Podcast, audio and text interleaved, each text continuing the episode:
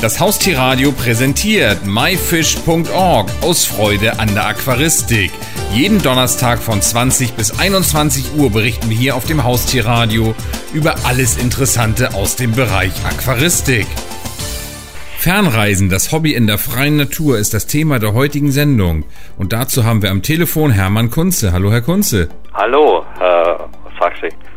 Herr Kunze, erstmal ein bisschen was zu Ihnen. Wie genau sind Sie mit der Aquaristik verbunden? Ja, angefangen hat es eigentlich schon in meiner Jugend, dass ich, dass ich das Glück hatte, als Bub ähm, am Wasser aufzuwachsen, also an der Iller. Und dieser Fluss war sozusagen ähm, schon da mein Hobby. Äh, das heißt also, in jeder freien Minute war ich dort und äh, habe eigentlich da geschaut, was so kreucht und fleucht. Und äh, das ist der Start eigentlich gewesen für später für die Aquaristik und für die Natur insgesamt. Sind Sie denn auch beruflich mit der Aquaristik verbunden? Ja, das hat sich so ergeben. Der Wunsch war da irgendwie ähm, schon als Junge so einen Beruf äh, mit Tieren zu machen, sprich so große Vorbilder waren äh, Jimmick, dann äh, Albert Schweitzer und äh, dann war einmal die Möglichkeit da, äh, Tierpflege im Zoo Wobei das eigentlich eine Geschichte war, wo man sehr äh, gesund sein muss. Das war dann nicht so. Und dann habe ich die, ähm, habe ich Einzelhandelskaufmann im Zoofachgeschäft äh, gelernt und äh, das war dann mein Werdegang und ähm, das konnte ich fast über 30 Jahre beim Gartencenter Dena eben äh, ausüben und äh, konnte da auch viel einbringen. Und da sind Sie heute auch noch beschäftigt? Ja, ich bin noch beschäftigt, bin aber jetzt in, in der passiven Altersteilzeit und ähm, ja, habe auch hier nur die Möglichkeit, einfach äh, weil ich hier einige Jahr, Jahre in der Ausbildung tätig war, also das Weitergeben von Erfahrungen und äh, an die Jugend war mir schon immer wichtig und äh, kann jetzt nur Seminare und äh, ja, Mitwirkung in der Ausbildung machen. Was ist denn Ihr Spezialgebiet im Bereich der Aquaristik? Ähm, Barsche, sprich ähm, afrikanische Barsche, aber sonst also allgemein die, die ganze Aquaristik, also Süßwasser-Aquaristik. Wobei es aktuell so ist, dass ich nur zu Hause momentan nur zwei kleine Aquarien habe, weil mich der große Gartenteich mit 30.000 Litern schon äh, ja als Hobby beeinflusst und ähm, da sind die einige Kois drin und da äh, das, das ist momentan jetzt das Hauptgebiet. Fernreisen sind ja Ihre große Leidenschaft. Wohin fahren Sie denn besonders gerne und was kann man dort im Bereich der Aquaristik erleben? Ja, durch die Möglichkeit oder durch die Entwicklung, dass ich eine Freundschaft äh, finden konnte zu einem Fischzüchter in der Nähe, das hat sich so langsam äh, entwickelt, äh, war dann der Ausgangspunkt Thailand und Asien und das ist auch immer noch so richtig die, die das sind die entscheidenden Länder da drüben, weil ich dort auch das Glück hatte, Familien kennenzulernen, äh, die da sind jetzt Freundschaften der letzten 15, 20 Jahre entstanden und das ist schon schön. Und ähm, da sind war es natürlich dann Laos, Burma, ähm, Singapur, Hongkong, also der ganze asiatische Bereich, wo mir eine, durch einerseits sehr gut mit der Kultur und mit den Menschen klarkomme, aber auch wo die Natur und Fische mich da faszinieren. Aber einfach mal in irgendein Land reisen und sich Fische angucken, funktioniert ja auch nicht so nee, einfach. Nee, das, das, war natürlich die Möglichkeit eben durch diese Familien beziehungsweise durch den, durch den Züchter äh, hier die Kontakte zu finden. Dann, äh, ja, man muss, man muss einfach eigentlich Mut dazu haben. Es ist gar nicht so, so schwierig. Also die, den Flug zu buchen, das ist das Einfachste und dann vor Ort einfach mal, ähm, ja, mir, das war in Laos zum Beispiel, da mietet man sich ein Taxi und dann einen Führer vielleicht und dann geht man los. Die Schwierigkeit Schwierigkeit ist eigentlich bei der Aquaristik, den Einheimischen klarzumachen, dass man nicht große Fische sucht, sondern dass eigentlich das Interesse für kleine da ist. Denn die meinen halt immer, alles an Fischen ist für, einen, für einen Kochtopf. Und, äh, aber äh, da kann man schon mit dem Feingespür und so dann was rausbekommen. Das war schon immer interessant. Haben Sie denn auch eine Tauchausbildung oder wie schaut man sich Fische Nein. an? Einfach ins Boot steigen und von oben gucken funktioniert ja nicht. Ja, das nicht ganz, aber da muss ich gleich sagen, also ich bin so nicht, eigentlich nicht, nicht so richtiger Wassermensch. Also jetzt habe ich das erste Mal bei dem JBL-Workshop äh, die Möglichkeit gehabt zu schnorcheln. Das war eine tolle Geschichte, war eine ganz neue Sache. Ansonsten bin ich immer noch froh, wenn ich festen Boden unter mir habe. Das heißt also mit Stiefel oder Barfuß in die, in die Flüsse oder in den Süßwasserbereich reinzukommen. Und dann war halt das Wichtigste eigentlich mit dem Netz zu fangen, zu beobachten. Äh, wichtige Bereich ist da immer, in, wenn man in einem am fremden Land ist und sowas, ist, ist der Markt in der Früh, der einheimische Markt, zu schauen, welche Fische werden da angeboten, dann die Leute zu fragen. Das sind so die, die Quellen, wo man dann eben arbeiten kann. Außer natürlich der ganzen Literatur und den Fachzeitungen, wo man sich davor schon informieren kann. Wenn Sie jetzt schon in so vielen Ländern waren, ist denn überhaupt das heimische Aquarium noch spannend oder ist das nicht schon eher langweilig? Ja, Sie werden so leicht lächeln. Äh, es, ist, es wird sogar spannender jetzt wieder. Also ich komme jetzt wieder zurück zu dieser, zu diesem Natur- oder, oder einheimischen Fischen und, und, und auch die Naturbereiche um uns herum.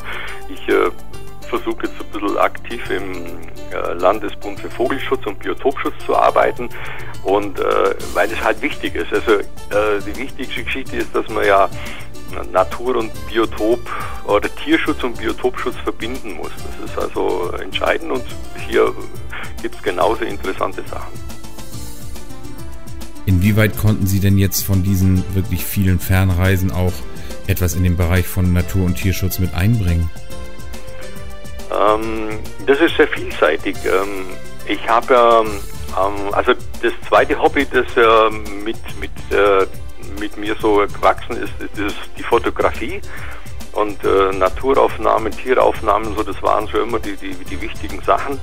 Hat sich ja heute geändert, es ist ja heute eigentlich noch viel einfacher oder, oder die Möglichkeiten sind ganz äh, viel äh, ja, besser geworden, als, als das schon mal war, weil früher haben halt wirklich für jedes Bild überlegt, darf ich es machen oder nicht, weil, weil die Möglichkeiten waren nicht so da. Und ähm, da war es so, dass ähm, neben den Tieraufnahmen dann auch immer wieder die Aufnahmen von oder die, der Mensch auch im Mittelpunkt reingekommen ist. Und dieses, dieses Naturbewusstsein äh, kann man eben hier zu Hause weitergeben oder mit einbringen, genauso wie in dem, in dem Land, wo man ist. Das ist also eine ganz wichtige Aufgabe. Wenn jetzt einer unserer Hörer entscheidet, er möchte jetzt auch gerne mal in ein fernes Land reisen im Bereich der Aquaristik, ja. was würden Sie ihm raten, wenn er jetzt kein Taucher ist, sondern sich trotzdem Fische anschauen will? Einfach tun.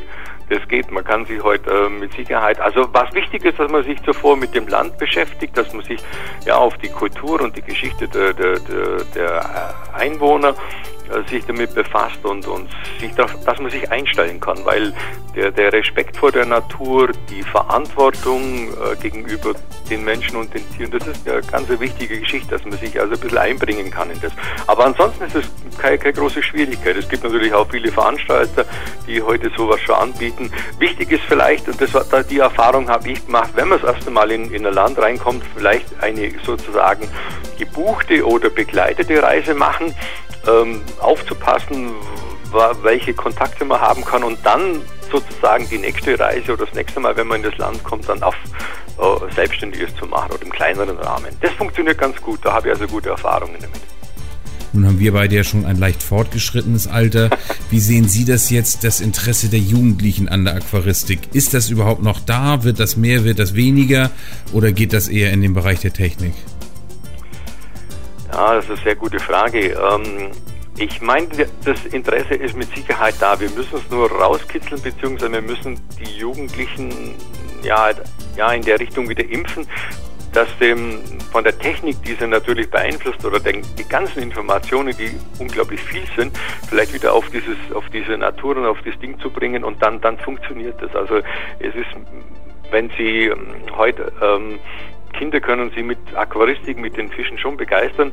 Wichtig ist nur, dass, dass wir es irgendwie schaffen, dass sie dabei bleiben, dass das irgendwie wächst, dass sie so wie, wie, wie ich das gehabt habe, so ein, so ein Virus eben kriegen, wo man positiv eben krank ist und an dem Ding dran bleibt.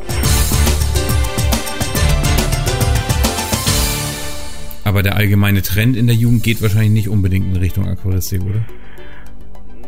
Nö, das nicht. Ich glaube schon, dass natürlich heute Einfluss mit der Technik und diese Schnelllebigkeit ähm, von, von verschiedenen Hobbys und so da ist.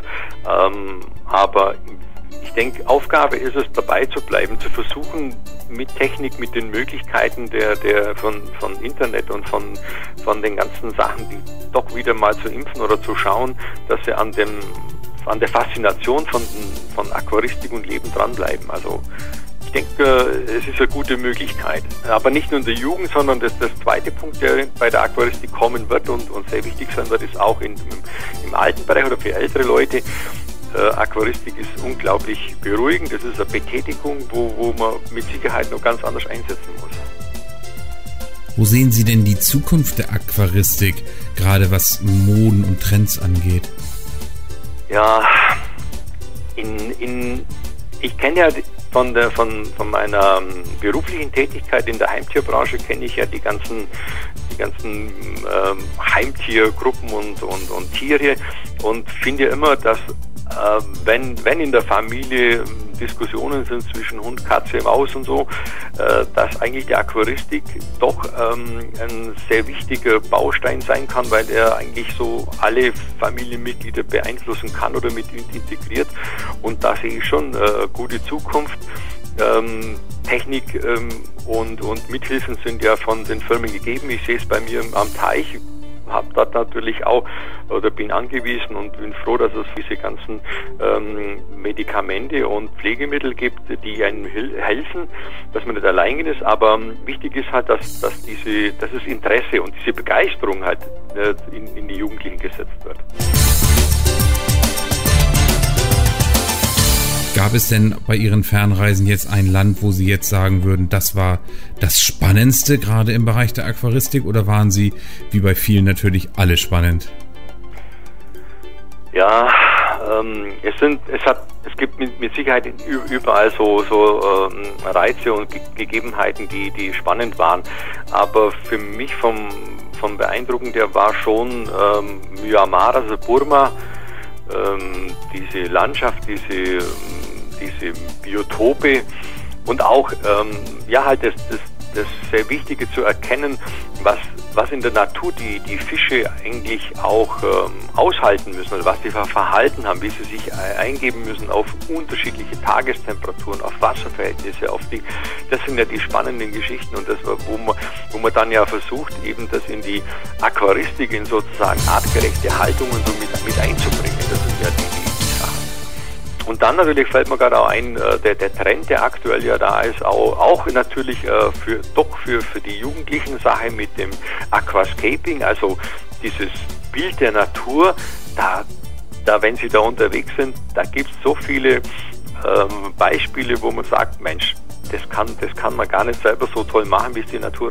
macht. Man braucht es bloß eigentlich kopieren und das ist ja auch eben momentan beim Aquascaping zu erkennen. Herr Kunze, haben Sie denn für sich jetzt auch etwas wirklich Grundlegendes gelernt bei diesen ganzen Fernreisen?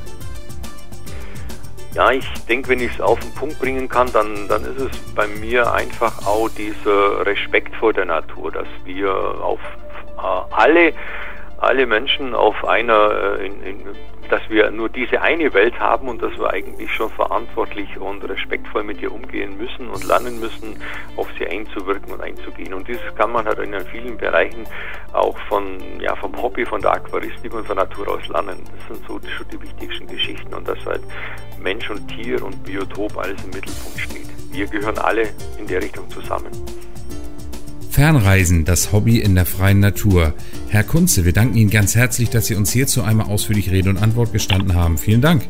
Was sagst du? Dankeschön, hat Spaß gemacht. Tschüss. Das war die Sendung myfish.org aus Freude an der Aquaristik. Die gesamte Sendung gibt es natürlich auch zum Nachhören und Downloaden unter www.haustier-radio.de, dann in dem Bereich Shows und myfish.org aus Freude an der Aquaristik. Eine neue Ausgabe gibt es hier auf dem Haustierradio wieder am Donnerstag um 20 Uhr.